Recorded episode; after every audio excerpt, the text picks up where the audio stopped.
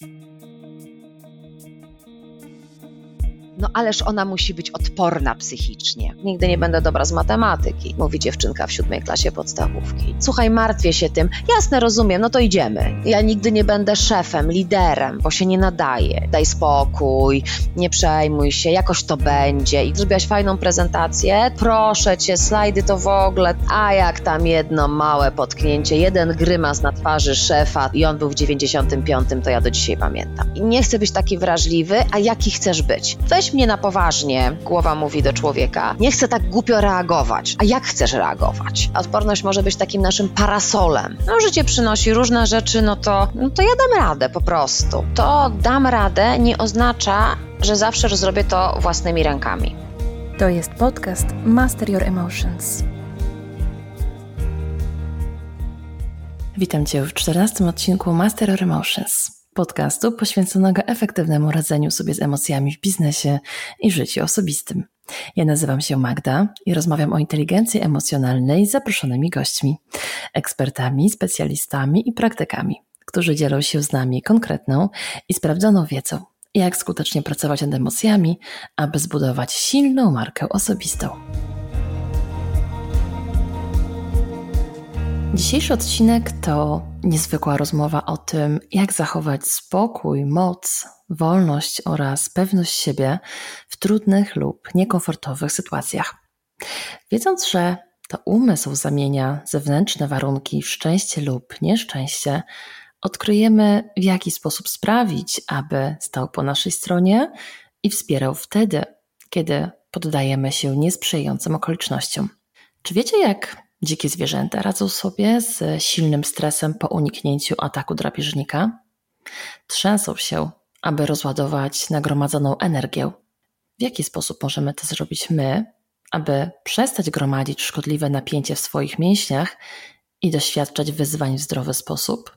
O tym i o wielu innych aspektach odporności psychicznej opowie nam Sylwia Rybak, certyfikowana trenerka, konsultantka i coach, która pracuje w obszarze budowania odporności psychicznej oraz szeroko rozumianego dobrostanu człowieka.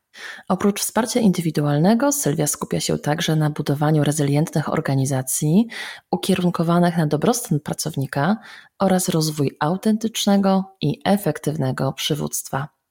Sylwia opowie nam dzisiaj, jakie wykazujemy najczęstsze automatyzmy reagowania, mierząc się z wyzwaniami lub przechodząc przez ciężkie zmiany, co daje nam budowanie odporności psychicznej, w jaki sposób możemy zmierzyć poziom naszej odporności psychicznej oraz jak zachować poczucie sprawczości w sytuacjach, które wymykają się spod kontroli. Serdecznie zapraszam do polubienia strony podcastu Master of Emotions na Facebooku, Instagramie, Spotify, iTunes i YouTube, a także zachęcam, aby zapisać się do newslettera, dzięki czemu możesz być na bieżąco ze wszystkimi aktualnościami oraz nowymi odcinkami. Dziękuję za Twój czas i Twoją uwagę oraz życzę miłego słuchania. Cześć Sylwia, dzień dobry. Dzień dobry. Witam Cię serdecznie w podcaście Master of Emotions i bardzo Ci dziękuję za przyjęcie zaproszenia do rozmowy. A rozmawiać dzisiaj będziemy o coraz bardziej popularnym i rosnącym na znaczeniu temacie odporności psychicznej, czyli umiejętności człowieka do samoregulacji, zwłaszcza w obliczu trudnych doświadczeń. W swojej obecnej roli pomagasz diagnozować poziom odporności psychicznej, ale także dobierać właściwe metody wspierania jej rozwoju. Mam ogromną nadzieję, że dzisiejsza rozmowa pozwoli nam zrozumieć, że choć życie niekoniecznie musi toczyć się tak, jakbyśmy tego chcieli, to w naszych rękach pozostaje szereg narzędzi, które mogą pomóc nam w lepszym synchronizowaniu się z tym, co otrzymujemy na co dzień. Dziękuję Ci jeszcze raz, że jesteś dzisiaj z nami. Cała przyjemność po mojej stronie.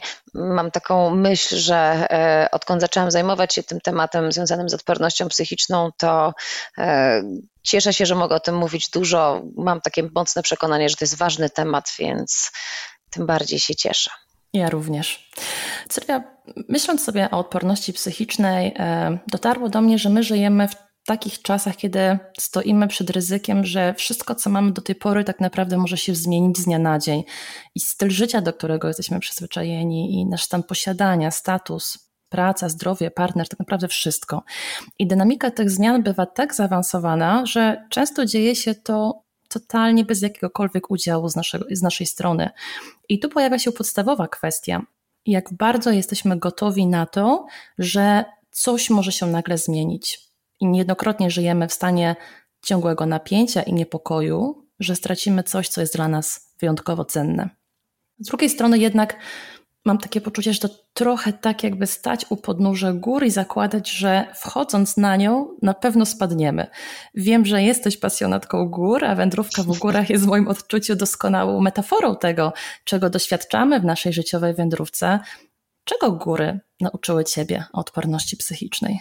Powiedziałaś coś takiego, że y, stoimy przed takim ryzykiem, że dużo rzeczy może się w naszym życiu pozmieniać. Ja bym powiedziała, że to jest pewność, tak?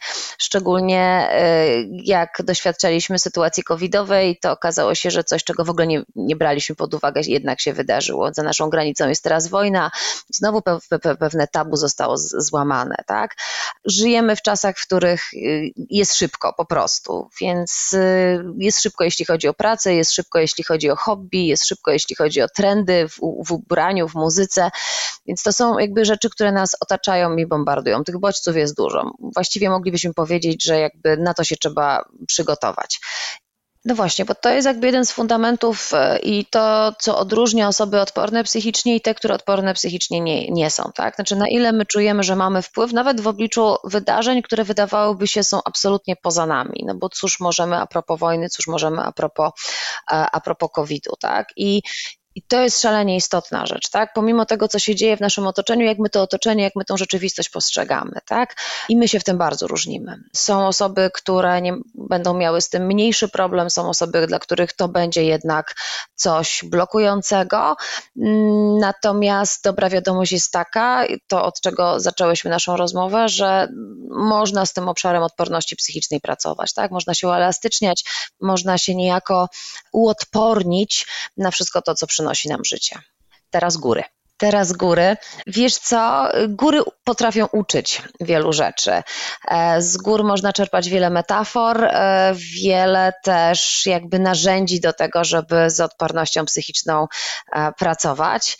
Góry też jakby pokazują, że jakby ważna jest droga, drogi są różne, na tej drodze pojawiają się różne rzeczy. Możemy się w górach uczyć i doceniania małych kroków, możemy się w górach uczyć i tego, że czasami są sytuacje, sytuacje, w których trzeba zawrócić i ja takich sytuacji wiele doświadczałam.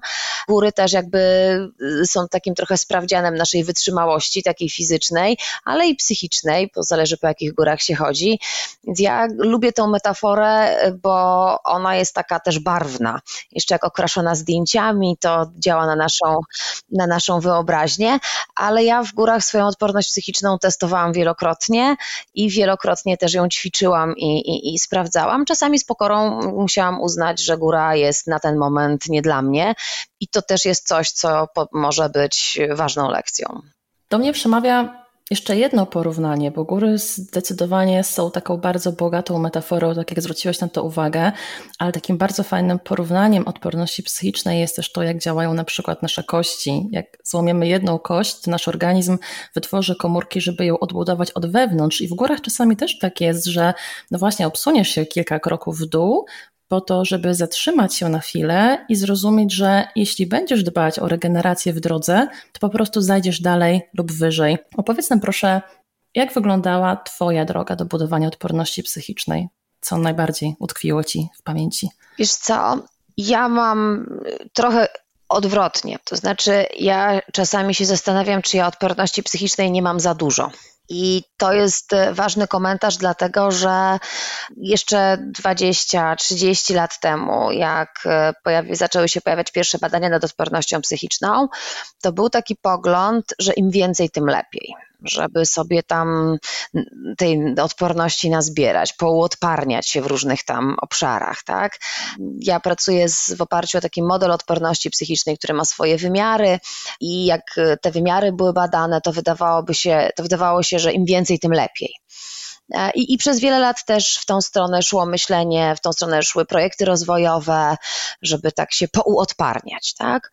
Natomiast e, od pewnego czasu patrzymy na to trochę inaczej.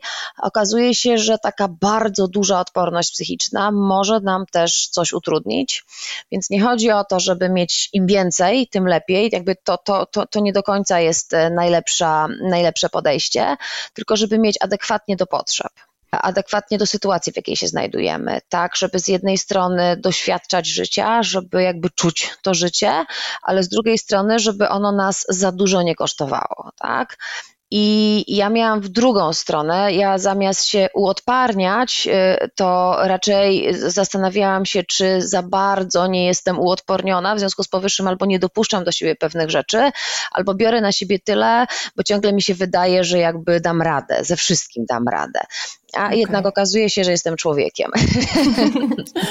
Tak jak każdy z nas, także z tego, z, z tego wynika, że, że też mogą być tutaj różne ekstrema w tym obszarze odporności psychicznej. No właśnie, bo to nie jest zero-jedynkowe. To nie jest mhm. tak, że mhm. jestem odporny albo nie jestem odporny. W tej koncepcji, z którą ja pracuję, my poruszamy się pomiędzy dwoma skrajnościami. Jedną rzeczywiście jest odporność psychiczna, gdzie mówimy o tym, że osoby sobie radzą ze stresem, z presją, czyli radzą sobie ze wszystkim tym, co jest trudne, tak? co jest y, zaskakujące, co jest związane z jakąś zmianą, z jakąś trudnością, z czymś niespodziewanym. Tak?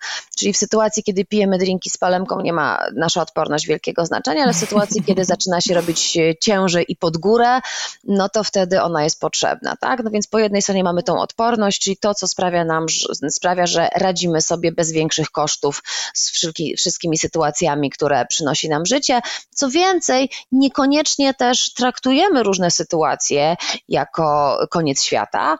Osoby odporne, bardzo odporne będą miały taką jakby łatwość w łapaniu odpowiedniego dystansu, odpowiedniej perspektywy i, i niekoniecznie będą uznawały, że jakaś, nie wiem, drama albo jakaś trudność jest od razu końcem świata. I to, to jest fajne, tak? Ta umiejętność jakby zdystansowania się do, do trudności, tak? To, że mi raz coś nie wyszło, to nie znaczy, że ja jestem beznadziejna, tylko że mi raz coś nie wyszło. I to jest to jedno ekstremum. Natomiast po drugiej stronie my mówimy o wrażliwości psychicznej, czyli o takim, o takim czymś, kiedy jest nam trudno radzić sobie, co więcej, bo ta wrażliwość sprawia, że nawet mała rzecz, która się wydarza, przez to, że my jesteśmy wrażliwi, podatni, to ona urasta e, do rangi czegoś naprawdę poważnego. W związku z powyższym, jeśli jesteśmy psychicznie wrażliwi, to te wszystkie trudne sytuacje, trochę jak z tą naszą odpornością zdrowotną, będziemy odchorowywać. Tak? Czyli nawet małą trudność, ona gdzieś tam będzie w nas długo siedzieć, będziemy ją gdzieś tam w sobie przemielać i, i, i będziemy ją po prostu odchorowywać. To oczywiście się ładnie, profesjonalnie nazywa, że będziemy ponosić duże koszty emocjonalne, ale to jakby właśnie o to chodzi. Ale to jest znowu ta skrajność, tak? A, a to nie jest tak, że mamy osoby albo odporne, czyli nic ich nie rusza, mówiąc, mówiąc brutalnie, i te, które absolutnie każdy mały kamyczek w bucie będą, że tak powiem, odchorowywać, czyli ta wrażliwość. To są pewne ekstrema, pomiędzy którymi my się poruszamy. I są osoby, które są bliżej tego ekstremum odporności, no i wtedy mniej sytuacji ich, mówiąc kolokwialnie, rusza. Są osoby, które są bliżej tej wrażliwości i wtedy więcej sytuacji będzie dla tych osób trudnością. My to możemy, tak jak powiedziałaś, zbadać, zmierzyć, sprawdzić, gdzie jesteśmy i to jest jakby fantastyczna rzecz, że ja mogę sobie sprawdzić, na ile jestem odporna, ale jeszcze e, e, ważniejsze e, jest to, że ja mogę sobie zadać pytanie, czy to mi wystarcza. I teraz, jeśli jestem, no nie wiem, strażakiem, albo jeśli jestem, no nie wiem, nauczycielem, albo jeśli jestem, nie wiem, mm, bibliotekarką, albo policjantem, e, to każda z tych osób może popatrzeć na swój wynik i powiedzieć, czy biorąc pod uwagę sytuację życiową, w jakiej jestem, pracę, którą wykonuję, ilość, nie wiem, obowiązków, stresów, trudności, które mam, czy ten poziom odporności psychicznej mi wystarcza, czy on jest dla mnie wspierający, czy on jest dla mnie adekwatny. To dwa elementy, nad którymi chciałabym się zatrzymać. Zacznę e, może od pierwszego, bo na pewno pojawia się u wielu osobach e, teraz takie pytanie, ok, to czy jeżeli czujesz, że masz za dużo tej odporności psychicznej, czy zawsze tak miałaś? Czy pewni, pewne osoby po prostu rodzą się z takim wyższym poziomem odporności psychicznej, czy to jest coś, co jest wypracowane? No, zgodnie z definicją odporność psychiczna jest e, cechą naszej osobowości, tak? Czyli my się z jakimś e, poziomem tej odporności rodzimy. Jedni z większym, drudzy z mniejszym, tak jak rodzimy się z, z jakimś, nie wiem, poziomem ekstrawersji e, versus introwersja, tak? I ktoś na dzień dobry ma łatwiej zapytać o drogę, a komuś w ogóle to nie przyjdzie do głowy i albo, albo wujek Google i Mapsy, albo absolutnie nic, tak? I to jest ta wiadomość, która może trochę nas zasmucić, o rany, czyli jeśli ja akurat wygrałem na loterii e, ten mniejszy poziom startowy od, odporności, czyli jestem bliżej tej wrażliwości, no to co, no to koniec, tak? No na szczęście nie. Na szczęście okay. odporność psychiczna jest na tyle plastyczną cechą osobowości, e, że my możemy nad nią pracować. I oczywiście, jeśli ja się urodziłam takim ekstremalnym wrażliwcem, e, no to prawdopodobnie nigdy nie będę takim super, hiper odpornościowym gigantem, tak? Ale e, na pewno jestem w stanie popracować na tyle z różnego rodzaju reakcjami, nawykami, które mam, e, schematami myślowymi, że będzie mi po prostu w życiu łatwiej i ja tą zmianę jakby zobaczę. I oczywiście może być też tak, że ktoś się urodził z wyższym poziomem odporności, czyli jakby nic go nie rusza. I to nawet nie chodzi o to, że ma jej za dużo, ale przez to, że ma jej dużo, to może do niego nie docierać, że inni mają inaczej, że ktoś okay. potrzebuje, nie wiem, zatrzymania się, że ktoś potrzebuje, nie wiem, przytulenia, że y, jakby można inaczej, albo może też nie zauważać, że to, że bierze piątą pracę, to niekoniecznie robi jemu dobrze albo relacją, tak? Co z tego, że da radę, a może nie zawsze warto. Mm, tak. Więc to, to mhm. bardzo często też z tej perspektywy e, rozpatrujemy. Odpornym jest łatwiej, ale to nie znaczy, że, naj, że zawsze dobrze. Dokładnie tak. Jednym z takich przykładów też, które bardzo do mnie przemawiał w jednej z Twoich rozmów, było to, że nasz poziom reagowania na często takie błaha i prozaiczne sytuacje w naszym życiu też bardzo wiele mówi o naszej odporności psychicznej. Na przykład y, właśnie zaczął padać deszcz i mamy wpływ na to, jak zareagujemy, nie mamy wpływu na to, że ten deszcz w ogóle zaczął padać. I teraz tak, możemy rozkleić się, możemy się rozpłakać, a możemy wziąć po prostu do ręki parasol i, nie wiem, ominąć kałużę, która pojawiła się przed nami. Czyli zanim zaczniemy dogłębnie przyglądać się samej odporności psychicznej, to powiedz nam proszę z Twojego doświadczenia, jakie wykazujemy najczęstsze automatyzmy reagowania na trudne sytuacje lub traumatyczne wydarzenia w codziennym życiu. I możemy to spojrzeć z dwóch, trzech perspektyw. Czy to będą osoby właśnie wysoko wrażliwe, czy te osoby, które mają zbyt duży poziom odporności psychicznej, a może też osoby, które są gdzieś po środku. No to można by powiedzieć tak. Oczywiście jednym zdaniem, że y, osoby odporne y, po pierwsze nie identyfikują identyfikują e, wielu sytuacji jako stresujących albo jako trudnych, to mogłybyśmy się posłużyć taką książką jak Siła stresu Kelly McGonigal. Ona tam opisuje pięć reakcji stresowych, tak, że no właśnie, że my możemy oczywiście na różnego rodzaju stresy, ja tu oczywiście upraszczam mówiąc stresy, okay. e, reagować, że to wszystko to jest jakby zagrożenie i trzeba się od razu gotować do walki albo do ucieczki, ale że mamy wybór, że możemy jeszcze reagować, że coś jest dla nas wyzwaniem, że coś może być dla nas rozwojowe, a może coś tam będzie z kawałka e, opieki, a może coś z kawałka jakby przyjemności i ekscytacji, I okazuje się, że osoby odporne psychicznie nie idą e, w to zagrożenie, tak? Czyli jak się pojawia trudność, to raczej jakby traktują ją jako sprawę do załatwienia, tak? Jakby zbierają siły i jakby idą dalej, załatwiają sprawę. Ten automatyzm e, to jest coś, co po angielsku się pięknie nazywa can do attitude, tak? Czyli takie nastawienie dam radę. No, życie przynosi różne rzeczy, no to no to ja dam radę po prostu. Osoby wrażliwe nie będą miały tego, tego automatyzmu. Tam będzie częściej dochodzić do zatrzymania się, do takiego bardziej rozłożenia rąk na zasadzie nie wiem. Nie? Trochę, trochę może się bezradności tutaj, e, tutaj pojawiać. I to jest taka, powiedziałabym, najważniejsza rzecz, która, która odróżnia e, na pierwszy rzut oka osobę odporną psychicznie od osoby e, psychicznie wrażliwej. Mhm.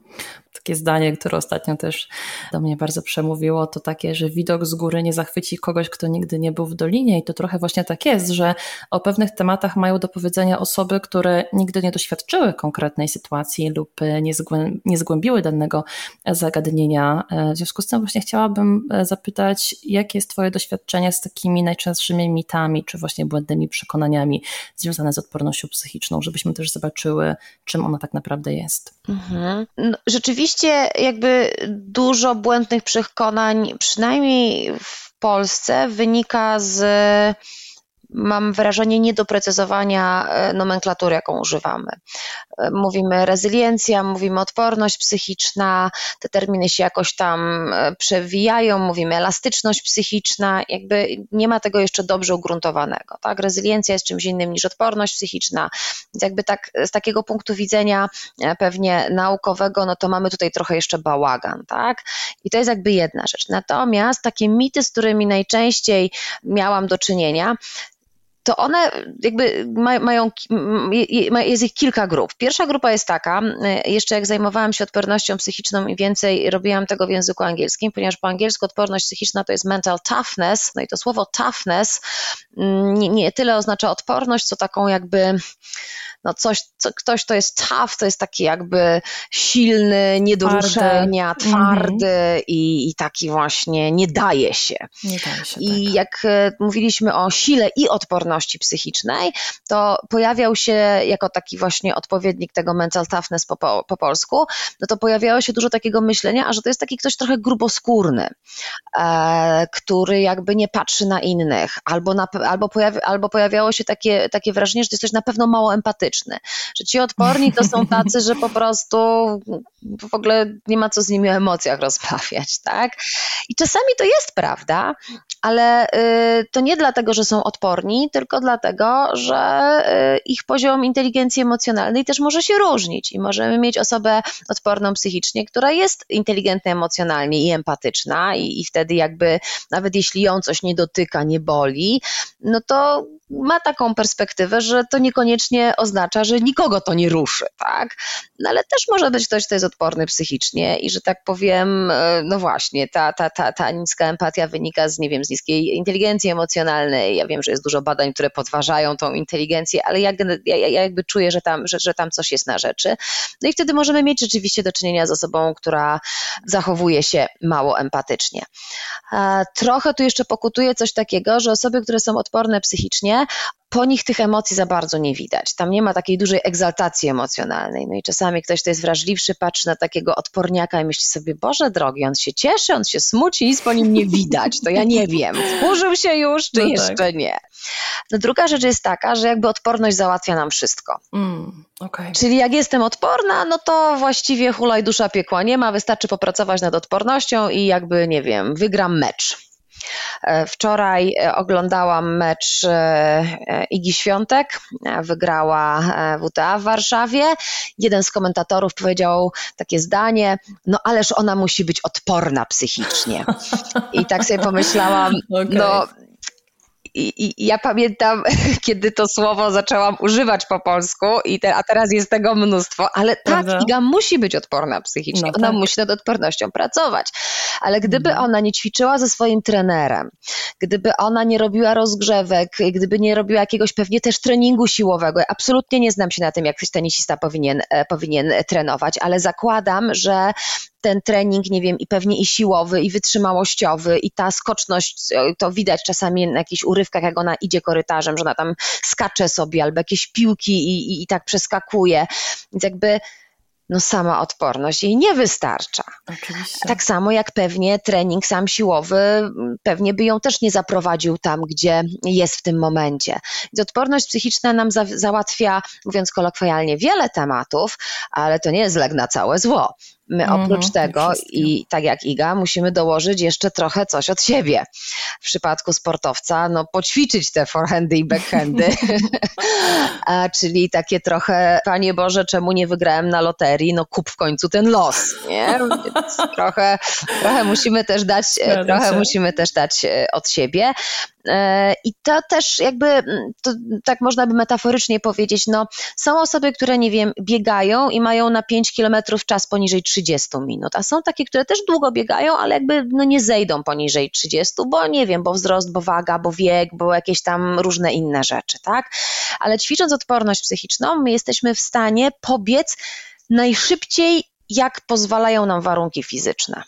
I dla kogoś to będzie 32 minuty, dla kogoś to będzie 26, więc ktoś wygra maraton, kto, czy może nie maraton, jakiś tam sprint, bieg, wszystko jedno, no a ktoś nie, ale dzięki odporności pobiegnie najlepiej, e, na ile pozwala mu że jakby jego fizyczność na ten moment. Mhm. I zasoby, które ma. Dokładnie, Dokładnie. tak. Mhm. No i właśnie też spotkałam się z takim, z takim podejściem, że właśnie ta odporność psychiczna to znaczy, że my się zamykamy na odczuwanie negatywnych emocji i uczuć, że nic z nas nie dociera, że mamy je zdusić sobie, stłamsić, e, zbudować taki ochronny pancerz, który nas ochroni przed bólem. I ja myślę, że często tak właśnie robimy, że, że odporność utożsamiamy z tym, że tam jest ten mur i nas po prostu nic nie dotyka i nic nie boli. Jest to jakaś tam forma takiej defensywnej obrony przed tym, żeby nie odczuwać e, tego zewnętrznego lub wewnętrznego bólu. Także to już na pewno wiemy, że odporność psychiczna nie jest odgradzaniem się murem od innych i, i dawaniem sobie rady za wszelką cenę, Powiedz mi, co jeśli właśnie nie dajemy rady? Co odporność psychiczna ma nam wówczas do zaoferowania? Dlaczego to pytam? No bo wydaje się nam, że jak jesteśmy odporni psychicznie, to w każdej jednej sytuacji my tą radę damy i my sobie możemy tak rzeczywiście powtarzać, ale przychodzi taki moment w życiu, kiedy jest naprawdę ciężko i czujemy całymi sobą, że w tym momencie nie dam rady. Jak ta odporność psychiczna może nam pomóc odbić się od dna i gdzie czujemy to can-do attitude? Mhm. Wiesz co, to tu też możemy y, powiedzieć o kilku rzeczach. To dam radę nie oznacza, że zawsze zrobię to własnymi rękami. Tak? To znaczy, jeśli ja jestem odporna psychicznie i złapię gumę na autostradzie, to niekoniecznie oznacza, że ja własnymi rękami zmienię koło czy oponę. To będzie oznaczało, że ja w sytuacji, która jest trudna, poradzę sobie, czyli znajdę, nie wiem, mechanika, lawetę, co tam akurat trzeba i nie wiem, nie będę rozpaczać, że się spóźnię na spotkanie, tylko po prostu zadzwonię, powiem jaka jest sytuacja i przełożę je na następny raz, czyli jakby poradzę sobie z tą sytuacją, nie? a koło pewnie zmieni fachowiec, tak? Ja jakby niekoniecznie.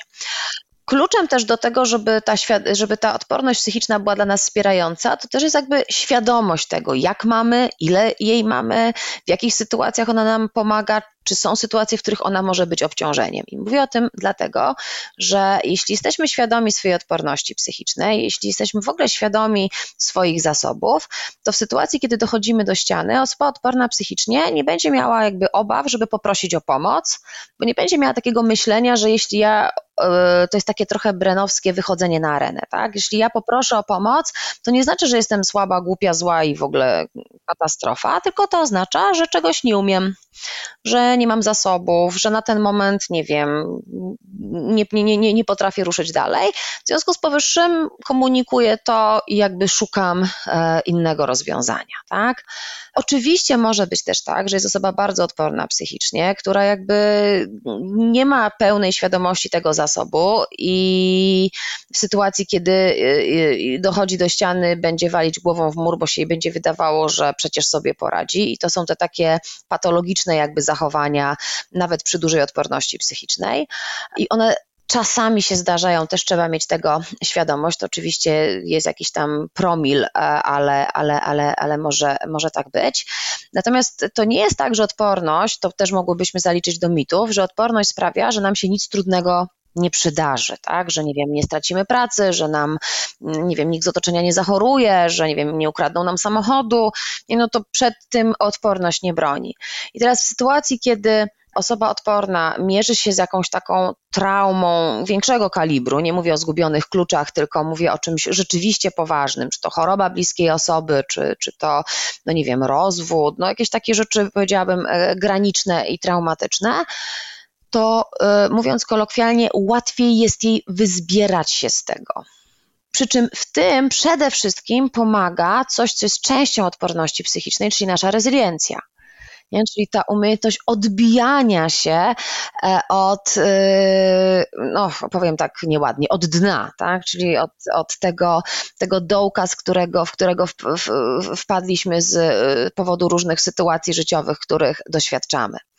I to jest jakby ta druga perspektywa, jakby łatwiej się wyzbiera, czyli szybciej dojdzie do siebie, łatwiej jakby zaakceptuje tą sytuację, łatwiej przerobi trudne emocje, szybciej poprosi, nie wiem, o pomoc na przykład terapeutyczną, żeby jakby pójść dalej, tam jakby różne te mechanizmy mogą, mogą być. E, ale jest też trzecia perspektywa, a mianowicie taka, że e, jakby osoba odporna psychicznie zniesie więcej tak? Czyli jak mam, nie wiem, jakąś trudną, napiętą sytuację w pracy e, i jestem odporna psychicznie, to dłużej nią zniosę. E, jak mam, e, nie wiem, jakieś tam trudności z szukaniem pracy, załóżmy, to jakby dłużej jestem w stanie jakby wytrzymać, czy tam więcej tych odmów jestem w stanie wytrzymać, nie?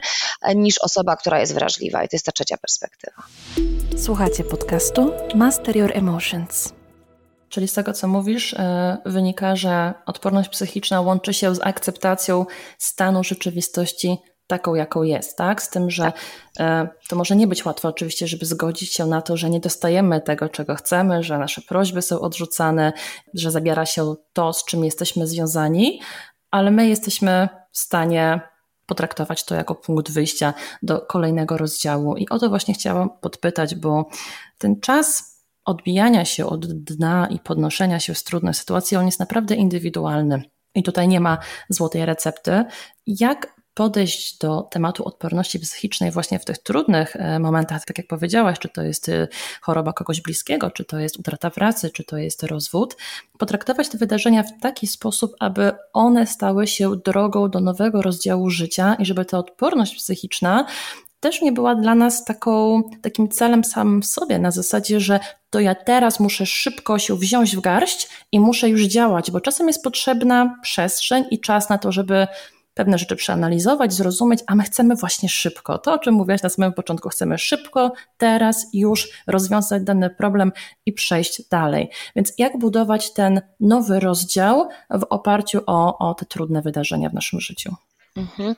Myślę, że to, od czego e, trzeba zacząć, to od tego, że w obliczu trudnej sytuacji powinniśmy sięgnąć przede wszystkim po pomoc e, psychologiczną, terapeutyczną. Tak? Niekoniecznie będzie to moment na budowanie odporności psychicznej, może to być moment na przykład na przeżycie żałoby.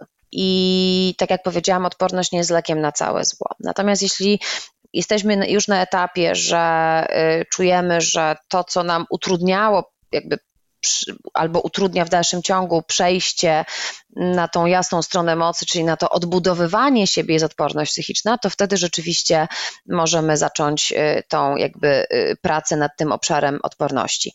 I zdecydowanie jest tak, że odporność nie jest jakby celem samym w sobie. Tak? Odporność to jest jakby ten kawałek, który pozwala nam dobrze, dobrze żyć, tak? Czyli pozwala nam budować swój dobrostan, cieszyć się życiem, nie zamartwiać, y, doceniać różne rzeczy, tak? Więc jakby odporność trochę jest drogą do tego, żeby nam się dobrze żyło. E, do tego, żebyśmy sobie z kryzysami radzili, żebyśmy je w porę rozpoznawali, to do tego potrzebujemy, e, potrzebujemy odporności. I jest to indywidualne również dlatego, że z różnych poziomów startujemy tak? Czyli ktoś może być odporny, e, no nie wiem, jak, robimy, jak badamy sobie odporność, to tam jest oczywiście skala i możemy być, że tak powiem, między 1 a 10. No jeśli ktoś ma, nie wiem, 5 i twierdzi, że to ciągle za mało, e, no to pewnie łatwiej będzie mu się przesunąć na, nie wiem, szóstkę, siódemkę, niż komuś, kto sta startuje z trójki, tak? No więc jakby ten początek też jest, też jest ważny. Praca z odpornością psychiczną to też nie jest jakby jednorazowe wydarzenie. Czyli tutaj trochę moglibyśmy porównać tą pracę do, do, do, do siłowni, tak?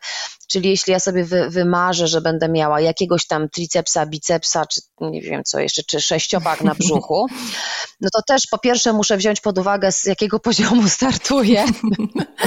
Tak. To jest jakby pierwsza, pierwsza rzecz. A potem, no niestety nie wystarczy kupić dobrych butów, karnetu i tam nie wiem co jeszcze.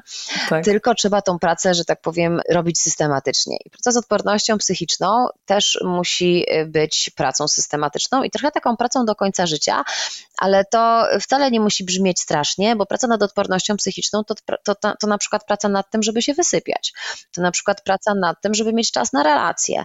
To na przykład praca nad tym, żeby się nauczyć dobrze relaksować, dobrze odpoczywać. Czyli zbudowanie silnej bazy.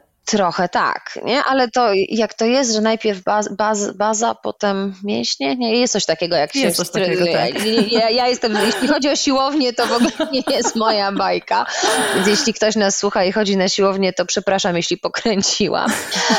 E, ale tak, my musimy trochę jakby odkryć siebie na nowo, zobaczyć siebie w trochę takich jasnych barwach, żeby zobaczyć na czym możemy, jaka jest nasza baza i na czym możemy się, na czym możemy możemy się oprzeć, tak?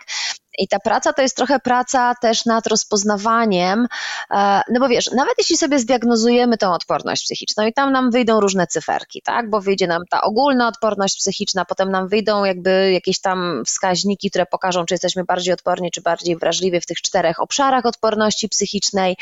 No i super, nie? Więc będziemy mieć, kwestionariusz ma takie jakby zielone e, skale i na nim, na nim są kuleczki, więc gdzieś tam te kuleczki się tam poprzyczepiają. No super, oczywiście. Ale to, co jest najważniejsze, to to, co te kuleczki mają nam do powiedzenia, to znaczy, kiedy odkrywamy, pracując z drugą osobą, co dla ciebie oznacza, że to jest na pięć, co dla ciebie oznacza, że to jest na trzy, to znaczy, w których sytuacjach czujesz, że jest ci trudniej, co wtedy robisz, jak reagujesz, jakie towarzyszą ci myśli.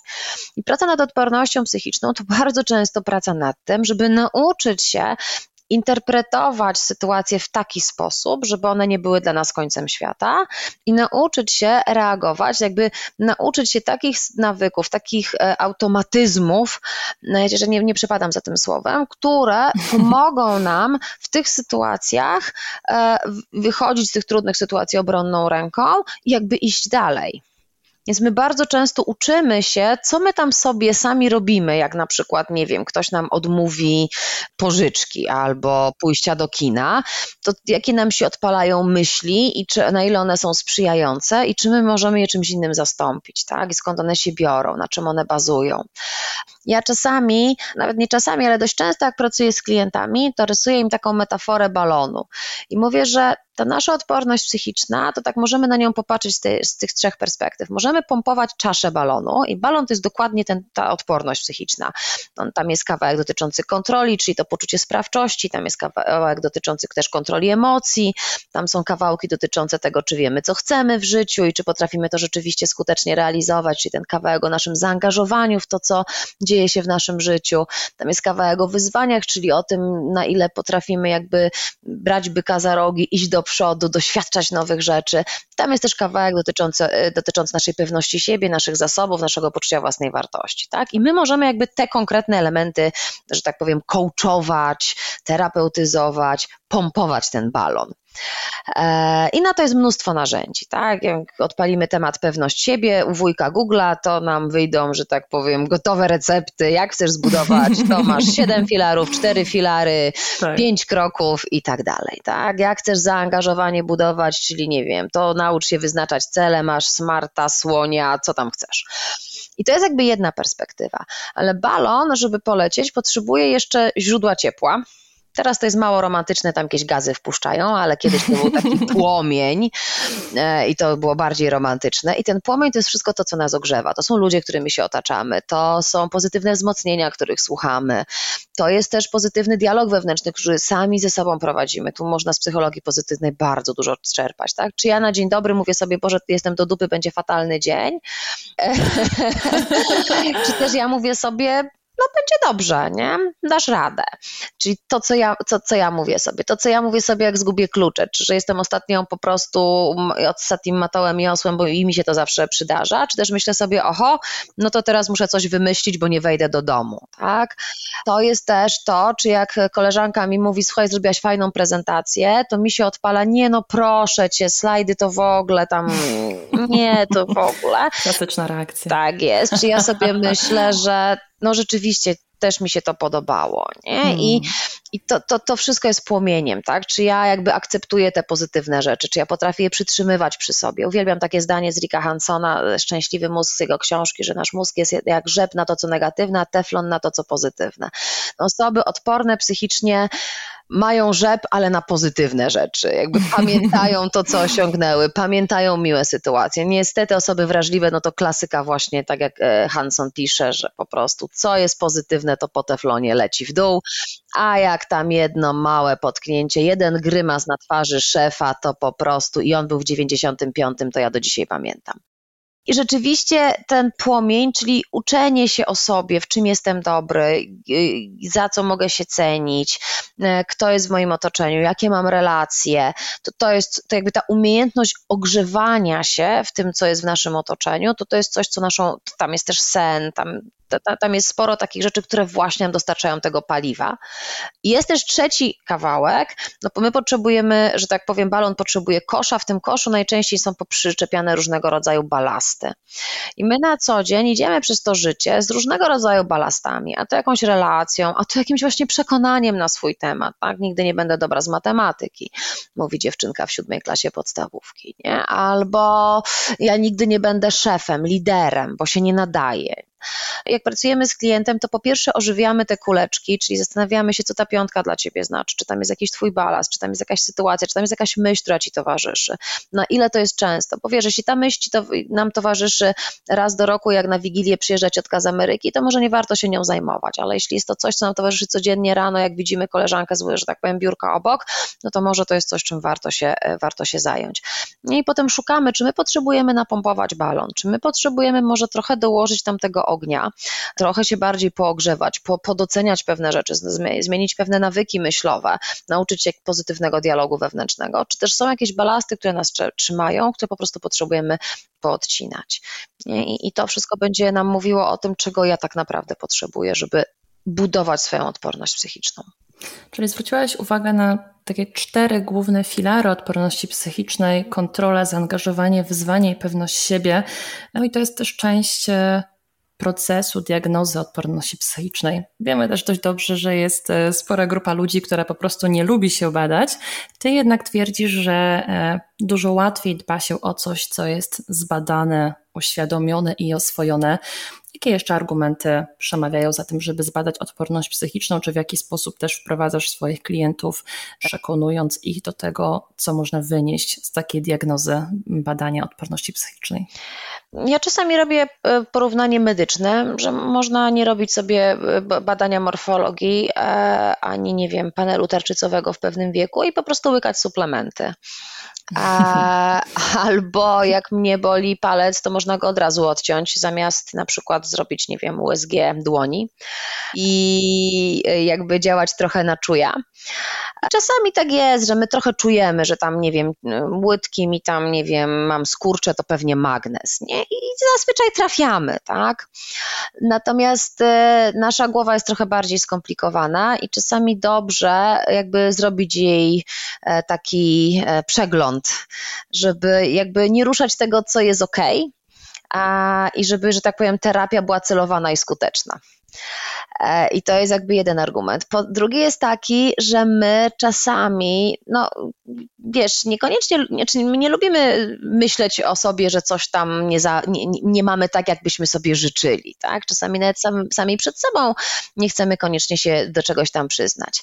Więc wtedy jakby zrobienie sobie diagnozy mówi, no ale popatrz, weź mnie na poważnie, tak głowa mówi do człowieka, bo przyjrzyj się mi i, i, i, zobacz, czy jakby coś tutaj wspólnie możemy e, zadziałać. Mam też taką, taki slajd z takim memem, gdzie e, głowa rozmawia z wątrobą albo z sercem i tam jest taki, te, te, jakby te, te, te dwa organy mówią do siebie, no jak ja nie domagam, to od razu lecą ze mną do lekarza, a głowa mówi, no jak ja nie domagam, to mówią nie przesadzaj, przejdzie ci. No i ja potem mówię, no a ja co, jak cię boli ząb, to też czekasz, aż ci przejdzie. to trochę kamikadze, nie ma sensu. Tak. Więc może lepiej zbadać i sprawdzić. I to jest jakby też taki, taki argument, ale jest też taki argument, który mówi o tym, wiesz co, my sobie czasami pewnych rzeczy nie uświadamiamy. A jak mamy ten kwestionariusz i tam się pojawiają te kuleczki i my sobie mówimy o tym, że no nie wiem, jeśli to jest piątka w zaangażowaniu, to ona może mówić o tym i o tym i o tym, to my bardzo często odkrywamy rzeczy, które gdzieś tam są przykryte różnymi rzeczami pod tytułem daj spokój, nie przejmuj się, jakoś to będzie i różnymi takimi rzeczami, mechanizmami czasem obronnymi. A jak już widzimy to wszystko i zaczynamy o tym rozmawiać, to otwierają się nam pewne rzeczy, które, no właśnie, gdzieś tam mogą, mogą, być, mogą być uśpione. E, I, I, to, jest, to jest ogromna wartość, tak? E, jeśli wiesz, jeśli to jest powierzchowny skurcz łydek, to można, mo, można łykać magnez, ale jeśli czujemy, że od dłuższego czasu rzeczywiście gdzieś tam coś w nas siedzi, to może, to może nie warto na własną rękę brać magnezu, tylko po prostu zrobić sobie porządną morfologię, żeby móc rzeczywiście wtedy z morfologię to z lekarzem, e, badanie odporności psychicznej to ze specjalistą również, żeby o tym po prostu porozmawiać i dobrać na, na, na najlepszą, e, najlepsze rozwiązanie w danej sytuacji. Czyli świadomość tutaj odgrywa bardzo dużą rolę i, i też traktowanie równorzędnie tych aspektów fizjologicznych z aspektami e, psychicznymi. Pamiętam, jak porównałaś kiedyś kiedyś odporność psychiczną do takiej zwykłej odporności naszego organizmu, na przykład jesienią, kiedy wsiadamy do tramwaju i ktoś blisko nas kicha, no i jedna osoba wysiądzie z tramwaju, nic kompletnie jej nie będzie, a druga się rozchoruje i będzie e, gorączkować. E, więc to jest też właśnie o tym, żeby może baczniej obserwować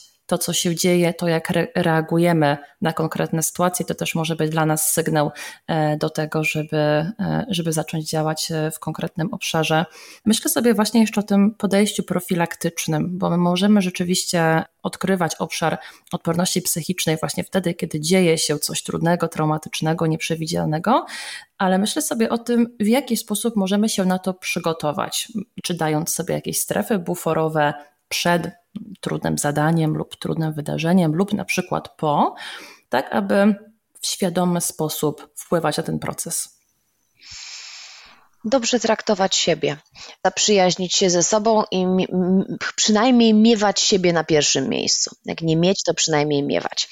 Znaczy my czasami siebie zaniedbujemy, tak? W toku różnego tam zdobywania kolejnych rzeczy e, albo bycia dla innych. E, ja uwielbiam tą metaforę e, z samolotu, że jeśli chcesz dbać o innych, czy jak tam te maski wyskoczą, tak, to najpierw tak, tak. załóż sobie, a potem tam tym dzieciom, czy osobom, z którymi, z którymi podróżujesz. I to trochę jest tak, że jak my chcemy być dla innych i często, nie wiem, poświęcamy się albo coś robimy, żeby w domu było dobrze, albo w pracy było dobrze, to nie bierzemy pod uwagę, że jak nie założymy maski sobie, to inni też padną. I, jakby ta perspektywa, że to dbanie o siebie jest potrzebne. Tak? My potrzebujemy zarówno e, aktywności intelektualnej, fizycznej, potrzebujemy resetu, potrzebujemy e, regeneracji. Wiesz, ja bardzo często na warsztatach, jak pracuję z klientem jeden na jeden, to to nie jest takie spektakularne, ale jak na przykład pracuję na warsztatach albo czasami mam jakąś większą grupę, dla której robię prelekcje i pytam, czy wy wiecie, jak najlepiej się relaksujecie, czy macie swoje, jakby mi każdy z was mógł na kartce napisać trzy sposoby na regenerację rację. Nie? I, I, czasami jest taka cisza, ale jak? Mówię, no ale no takie wiesz, jak cię boli głowa, to bierzesz, nie wiem, ibuprom, tak? A jak, y, no nie wiem, Yy, gotujesz pomidorówkę, to dodajesz jakie przyprawy? No takie. A jak jesteś zdenerwowany, to trzy rzeczy, które robisz. O Jezu. No ja mówię, no jakie o Jezu? No nie o Jezu, tylko no to, no, czy my to wiemy, tak? No właśnie. E, więc to są takie rzeczy, które są szalenie ważne w tym naszym komforcie psychicznym, w tej naszej odporności psychicznej, tak? Więc my potrzebujemy trochę jakby zadbać o siebie, trochę sobie tą maskę, e, maskę nałożyć, tak? E, bo narzędzi oczywiście jest całkiem mnóstwo, tak? I, I my możemy mówić, że nie wiem, chcę się nauczyć lepiej wyznaczać cele, chcę lepiej, nie wiem, podchodzić do wyzwań.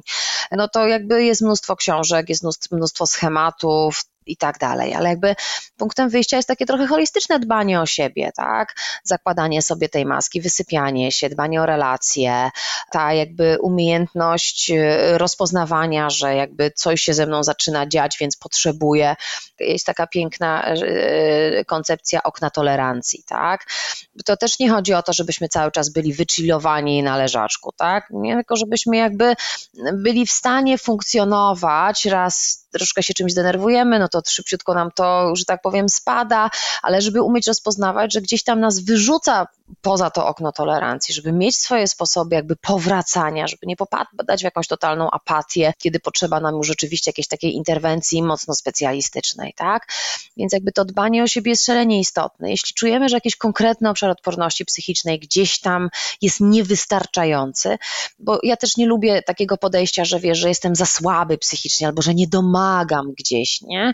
Ja raczej czuję, że może coś mi nie wystarczać, może coś być, y, że tak powiem, na ten moment mojego życia niewystarczające i wtedy potrzebuję sobie ten balon dopompować, tak? I jeśli tak zadecyduję, no to mogę w jakimś konkretnym obszarze tej odporności podziałać, tak?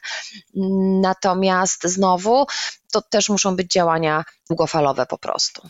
Wrócę właśnie na chwilę do tego, co powiedziałaś wcześniej, że odporności nie nabywa się raz na zawsze, ale też nie jest tak, że jak nie trafimy dobrze w tego przysłowiowego, odpornościowego, to to lotka, to że będziemy męczyć się do końca życia. Skupmy się teraz na tym, w jaki sposób możemy zaprojektować proces budowania odporności psychicznej, bo tak jak powiedziałaś, to nie jest działanie jednorazowe, to jest proces. Więc jakie kroki możemy tutaj podjąć? Ja bym oczywiście zaczęła od diagnozy poprzedzonej wywiadem e, czemu akurat ten obszar, tak? Żeby jakby też e, klient wiedział, e, czy osoba, z którą pracuje, wiedziała, czy ta odporność to jest, bo przeczytałam w gazecie, czy też czuje coś u siebie, tak? Ja zaczynam rzeczywiście proces od diagnozy, tak?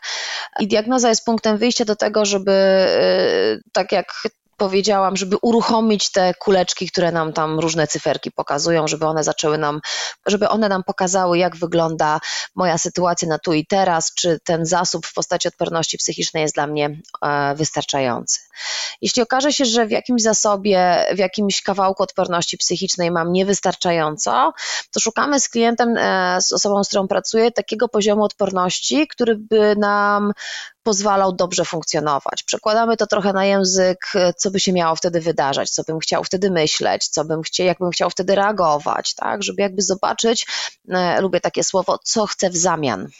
Bo to jakby nie wystarczy powiedzieć sobie, że ja nie chcę być taki wrażliwy psychicznie, nie? że ja nie chcę, wiesz, bo to tak trochę jak, no ja już nie chcę jeść słodyczy. No, to bardzo zacne. Tak, to jest bardzo dokładnie. zacne, nie? Biały cukier i tak dalej, nie? Tylko tak no ale to co chcę jeść? Albo nie chcę jeść białego pieczywa. No, super, a co chcesz jeść? Nie? Czyli nie chcę być taki wrażliwy, a jaki chcesz być? Nie chcę tak głupio reagować. No jasne, rozumiem, a jak chcesz reagować? No, nie chcę się za każdym razem, nie wiem, e, wkurzać na dziecko, jak przyjdzie i powie, że miało zrobić zmywarka, nie zrobiło. Ciekawe, czy moje zrobiły. Eee, a jak chcesz zareagować? Czyli jak reagujesz do tej pory? No teraz to się wściekam, mówię, że ty i w ogóle mi nic nie pomagasz. Jak chcesz zareagować? Jakie konkretne zdanie chcesz powiedzieć? Co chcesz czuć w tym, w tym momencie? Nie? Czyli jeśli ja powiem teraz mojemu szefowi, nie, nie zgadzam się na to, e, bo już nie chcę być taka w tym kawałku pewności siebie uległa i podporządkowana, tylko chcę post umieć postawić granicę, to czy ja też biorę pod uwagę, że ta granica się z czymś wiąże, co to mi zrobi, co, nie? co, co ja chcę w zamian, no to ja właśnie to chcę. Nie? No i teraz y, jak już mamy, że tak powiem, to w zamian, to szukamy najlepszej drogi. Tak? Ćwiczymy różne rzeczy, e, próbujemy małymi krokami. E, oczywiście można się posiłkować narzędziami, można się posiłkować różnego rodzaju czy, czy, czy podejściami e, no, nawet terapeutycznymi, trochę szukać, nie wiem, narzędzi w terapii skoncentrowanej na rozwiązaniach. Jakby tutaj tych narzędzi jest dużo, ale potrzebujemy wiedzieć, jak mam teraz, co jest w tym, jak mam teraz, dla mnie niewystarczające, czego potrzebuję, co chcę w zamian, i wtedy szukamy najlepszej drogi, żeby to w zamian, to nowe e, wypracować u siebie. Mhm. Czy ta metoda sprawdza się też najlepiej w Twoim życiu, kiedy właśnie zadajesz sobie te pytania, ok, to co ja bym chciała albo jaka chciałabym być, czy masz jeszcze jakieś inne sprawdzone metody, e, które stosujesz, gdy przechodzisz czy przez jakieś trudne zmiany, czy kiedy po prostu potrzebujesz określić sobie, e, ok, to jak miałoby hmm. wyglądać moje życie? E, wiesz co, y, to, to się sprawdza, chociaż to, to nie jest magia, tak? To znaczy to nie jest tak, że jak ja sobie myślę, że chciałabym cię nie denerwować na moje dzieci, tak? To mówię sobie to w poniedziałek, a we środę już się nie, nie denerwuję. E, no to niestety nie jest magia niestety. i zanim się nie zdenerwuję, zanim będzie ten moment, kiedy ja powiem e, dziecku to zdanie, które sobie wymyśliłam, to jeszcze prawdopodobnie ileś razy pójdę w tą w tą niewspierającą e, reakcję. Bo my potrzebujemy też pracując nad odpornością psychiczną nauczyć się nowych nawyków myślowych, nowych jakby reakcji. A biorąc pod uwagę, że jakieś reakcje, które mamy teraz, jakieś myśli, które mamy teraz, uważamy za te wrażliwe, za te niesprzyjające, za te, które nas dużo kosztują, tak? Bo wrażliwość psychiczna to ponoszenie tych kosztów emocjonalnych, no ale jeśli żyjemy z nimi 30-40 lat, to one są takie mocno, że tak powiem, wdrukowane. Trochę tak jak wiesz, kolejny w drodze. Nie? No jak tak. jeździ tam wóz czy traktor 30 lat i nagle no, zmieni się rozstaw kół, no to na początku nie będzie łatwo i będziemy mm. wpadać w te kolejny, tak? tak? No więc, żeby jakby zbudować tą nową drogę, no to trochę czasu to jakby zabierze, więc jakby no to, to, to nie jest magiczne. Nie? ale jakby czasami sama decyzja o tym, że chcę inaczej, jest już jakby ogromnym krokiem milowym, tak? że już tak nie chcę, że chcę inaczej, że w ogóle mogę inaczej, to, to może być już takim naprawdę kamieniem milowym. Mhm, I takim mocnym punktem wyjścia. To chciałabym jeszcze y, połączyć dwa elementy, o których wspomniałaś wcześniej. Jednym z nich było to, że można być za bardzo odpornym psychicznie, a z drugiej strony pojawia się to pytanie, ok, to czy można być odpornym psychicznie, jednocześnie empatycznym? I bardzo chciałabym się dowiedzieć, jak wyczuć granicę między empatią, a braniem na siebie ciężaru emocji innych osób. Okej, okay, to najpierw e, to, to za bardzo odporny. Okay. To z, z tą odpornością, to, to, to, to znowu, to, to za bardzo, e, ja to zamieniam, że osoby, które są odporne i czują, że jakby wszystkie tematy mają już ob, ob, obklepane, obgrane, po prostu czasami nie mają świadomości, że można inaczej, że nie trzeba, czasami biorą na siebie za dużo i czasami nie dostrzegają pewnych rzeczy.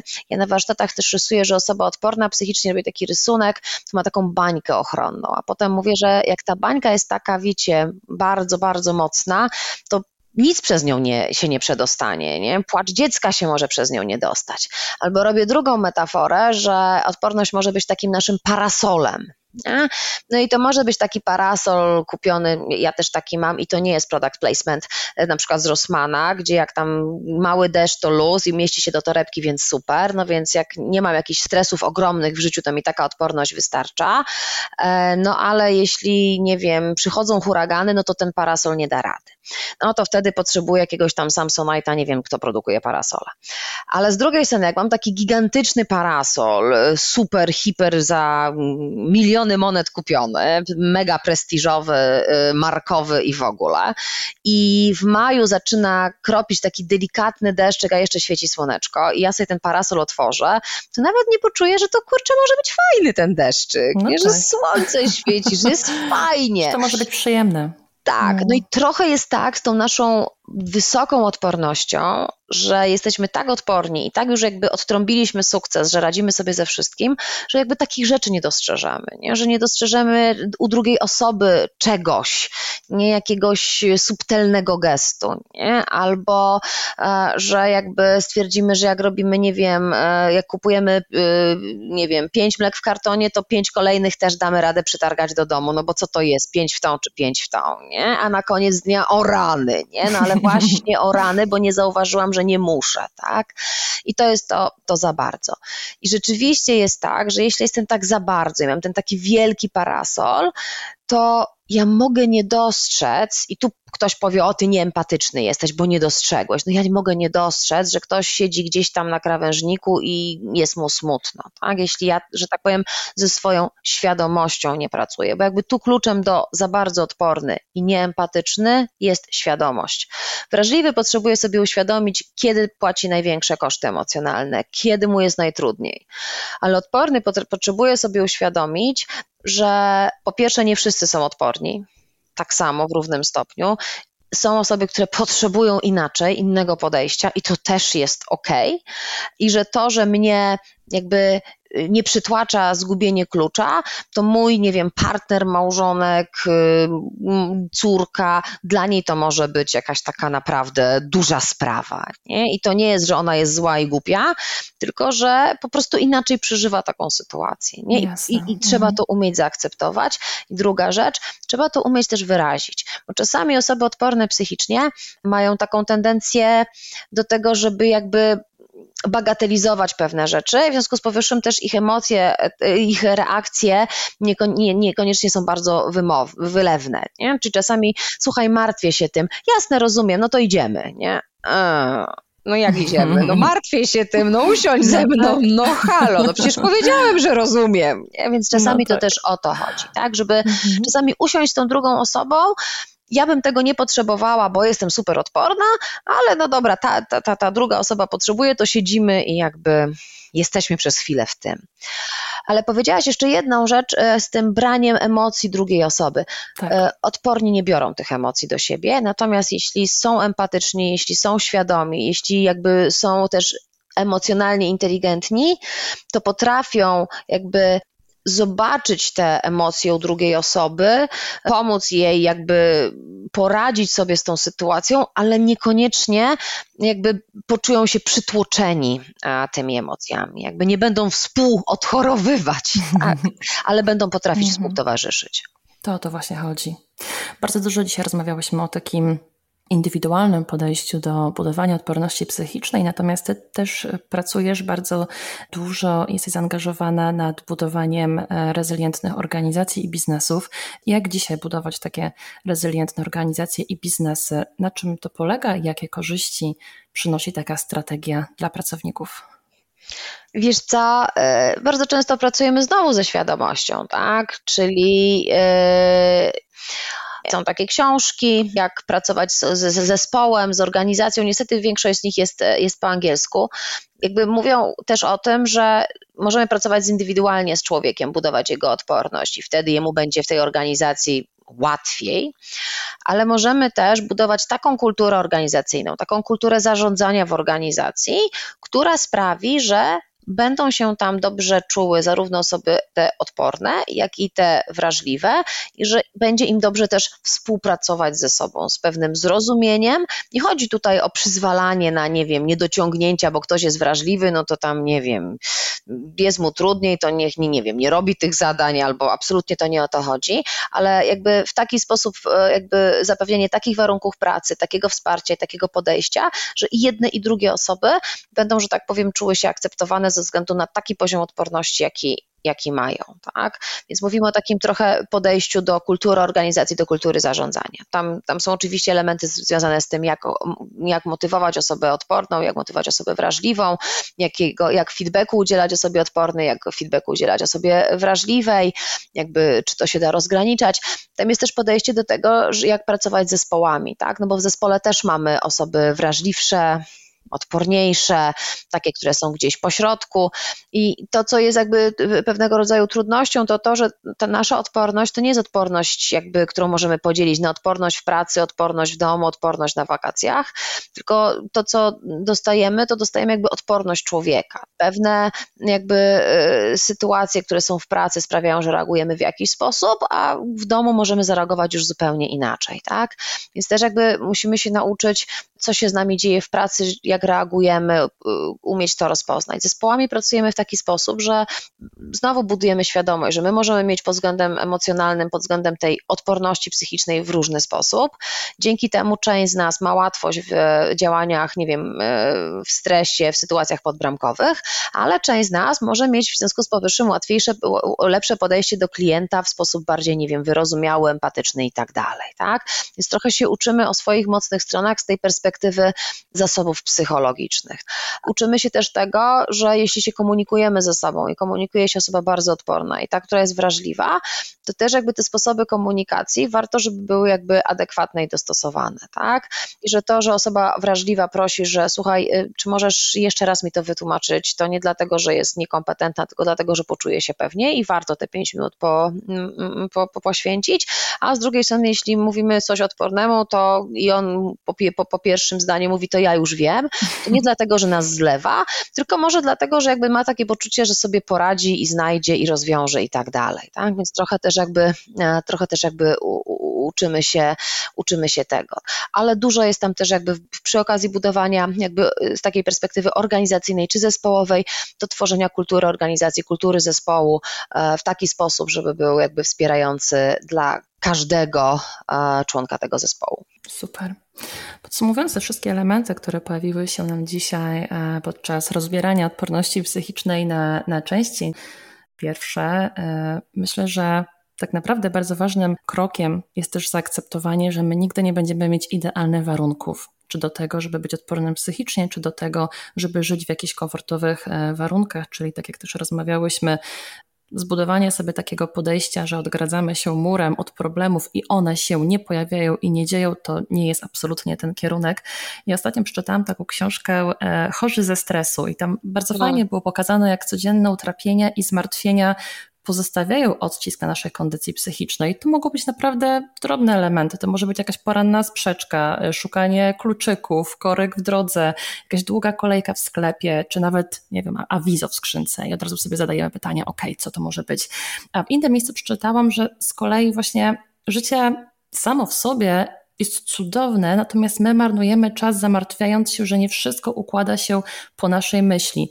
Więc tak podsumowując, powiedz nam proszę, w jaki sposób my możemy świadomie kierować swoimi myślami, żeby w ten sposób też kreować życie, które oczywiście nie będzie idealne, bo te problemy e, i te różne niekomfortowe wydarzenia, one będą się pojawiać bez względu na to, jaki mamy poziom odporności psychicznej, ale chodzi nam tutaj o to, żeby czuć się spełnionymi pomimo tych codziennych sytuacji. To ja mam tutaj takie dwa pomysły, które są z kategorii nie długofalowej pracy nad odpornością, ale z kategorii interwencji. Okay. E, jedna to jest taka myśl zaczerpnięta z e, pracy z osobami po stracie. To jest takie zdanie, czy ta myśl, która mi się teraz pojawiła, mnie wspiera, czy, czy sprawia, że jest mi jeszcze gorzej. Czyli jak ja sobie myślę w tych kluczykach, o Boże, jestem do dupy, to takie wiesz, szybkie, okej, okay, znowu to sobie powiedziałam, czy to mnie wspiera, czy to raczej mnie, mnie rani, nie? To też można sobie zadać takie pytanie, czy ten piąty pączek bardziej mi pomoże, czy bardziej mi zrobi krzywdę, tak? Ale do tych takich interwencyjnych myśli to też jest, do tej takiej interwencji w swój, że tak powiem, natłok myśli, e, to jest takie zdanie, które u mnie robi robotę. Czy jak ja tak mówię sobie, czy jak ja tak mówię mojemu dziecku, czy to, czy to to, to wspiera, czy to bardziej rani. A druga taka rzecz z takich, z takich mocno interwencyjnych rzeczy, to jest to, na ile to, co sobie myślę, jest rzeczywiście realne i prawdziwe to jest ten jakby schemat, na ile to jest realne, na ile ta, to, to jest prawdziwe, albo co najgorszego w tej sytuacji może się wydarzyć i na ile to jest realne i to jest, na ile to jest prawdziwe.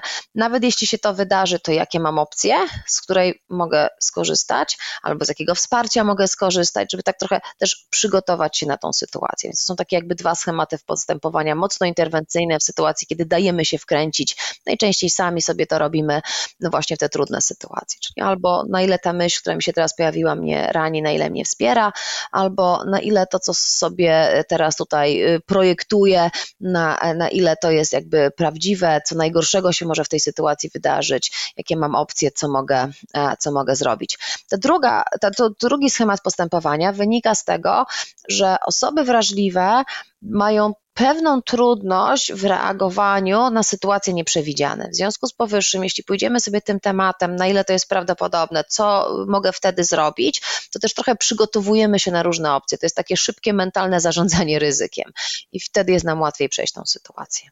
Świetnie. Sylwia, bardzo serdecznie Ci dziękuję za dzisiejszą rozmowę o tym, jak doskonałą inwestycją jest budowanie sprawnego systemu wracania do równowagi psychicznej. Jedno z takich przemyśleń, jakie wyciągam po dzisiejszej rozmowie, to to, że trudne doświadczenia są i będą częścią naszego życia, bez względu na to, jak bardzo staralibyśmy się ich uniknąć. I teraz w takich sytuacjach albo naszą uwagę będą zajmować troski, problemy i ograniczenia, jakie się z nimi wiążą, albo popatrzymy na nie jako okazję do wzmocnienia siebie i wejścia na wyższy poziom w grze zwanej życiem. Możemy odczuwać przygnębienie i niechęć do życia, które być może po raz kolejny stawia nas w niekorzystnym położeniu, albo możemy przyjąć wyzwanie i otworzyć przed sobą kolejne drzwi do tego, aby w naszym życiu zagościły zupełnie nowe możliwości. I też czasem, być może w poszukiwaniu swojej drogi, pozwolić sobie też trafić na bezdroże i nie uciekać z niego szyb za szybko, bo to jest też część lekcji, jaką mamy w życiu. Myśląc o osobach, które dopiero zaczynają przygodę ze świadomym budowaniem odporności psychicznej lub być może po raz pierwszy spotkały się z tym zagadnieniem, jakie trzy kroki rekomendujesz, aby proces ten przebiegał naturalnie i w sposób zgodny z indywidualnymi predyspozycjami danego człowieka? O rany, trzy kroki. Wiesz co? Myślę sobie, że pierwszym krokiem byłoby spotkanie się z samym sobą. Jak patrzę na swoje życie, e, tak, można wziąć kartkę, długopis e, i sobie zrobić taki audyt swojego życia. O, to już hmm, mam pomysł. Super. E, I tam są takie, taki audyt, który ma trzy pytania. Pierwsze pytanie to jest takie, co mam w swoim życiu, czego nie chcę mieć. Okay. Co mam w swoim życiu, a czego mieć nie chcę. Drugi krok, co mam w swoim życiu, co chcę, żeby w nim zostało, co jest dla mnie ważne, co jest mi potrzebne, co chcę, żeby było częścią w moim, w mojego życia. E, a trzeci krok to jest taki krok, czego nie mam w moim życiu, a wiem, że potrzebuję. I myślę, że to może być dobry początek, żeby się zorientować e, również na naszych zasobach e, psychologicznych. Gdzie jesteśmy? A gdzie chcemy Dokładnie być. tak. Mhm, świetnie, bardzo Ci dziękuję. Powiedz nam jeszcze proszę, gdzie można znaleźć Cię w sieci, gdyby słuchacze byli zainteresowani zbadaniem swojego poziomu odporności psychicznej lub przepracowania tego obszaru z Tobą. Generalnie jestem wygooglywalna. Nie wiem, czy jest takie słowo, ale Być może jest. czemu nie można tworzyć nowych Oczywiście. słów? E, więc zapraszam e, na moje media społecznościowe. Jestem do znalezienia i na Facebooku, i na Instagramie, i na, i na LinkedInie. Zapraszam też na swoją stronę sylwiarybak.pl. Można do mnie napisać, można do mnie zadzwonić, e, możemy się spotkać, porozmawiać, e, zrobić diagnozę odporności psychicznej. Dobra wiadomość jest taka, że nie tylko ja ją robię, bo ja też uczę osoby, które chcą badać, pracować i diagnozować odporność psychiczną, więc tak, to, to, to, to też jest e, droga. Super. Ale jeśli, jeśli, jeśli ktoś ma ochotę ze mną się spotkać e, wirtualnie mniej lub bardziej, to, to, to wpisując Sylwia Rybak e, w czeluście internetu jest, jestem do znalezienia. Jeszcze raz bardzo Ci dziękuję, że spędziłaś z nami ten czas i podzieliłaś się tą nową perspektywą spojrzenia na wyzwania jako zaproszenie do tego, żeby wzmocnić siebie, żeby korzystać ze wsparcia społecznego i żeby wyrobić sobie dobre nawyki radzenia sobie w stresujących sytuacjach. Dziękuję również wszystkim słuchaczom za bycie dzisiaj razem z nami oraz zapraszam do kontaktu z Sylwią Rybak, która chętnie przeprowadzi dla Was zarówno indywidualne, jak i grupowe diagnozy odporności psychicznej. Miłego dnia i do usłyszenia. Bardzo dziękuję Ci za wysłuchanie 14 odcinka podcastu Master Emotions. Jeśli spodobała Ci się treść dzisiejszej rozmowy, będę bardzo wdzięczna za polubienie jej, podzielenie się komentarzem, udostępnienie e, lub wysłanie wiadomości na adres mailowy podcast Dziękuję także za zasubskrybowanie kanału z nowymi odcinkami na Spotify, iTunes i YouTube. A jeśli wolisz otrzymywać powiadomienia mailowe, zapisz się już dziś do newslettera, który znajdziesz na stronie www.mastereremotions.pl. Dziękuję jeszcze raz za wspólnie spędzony czas i do usłyszenia.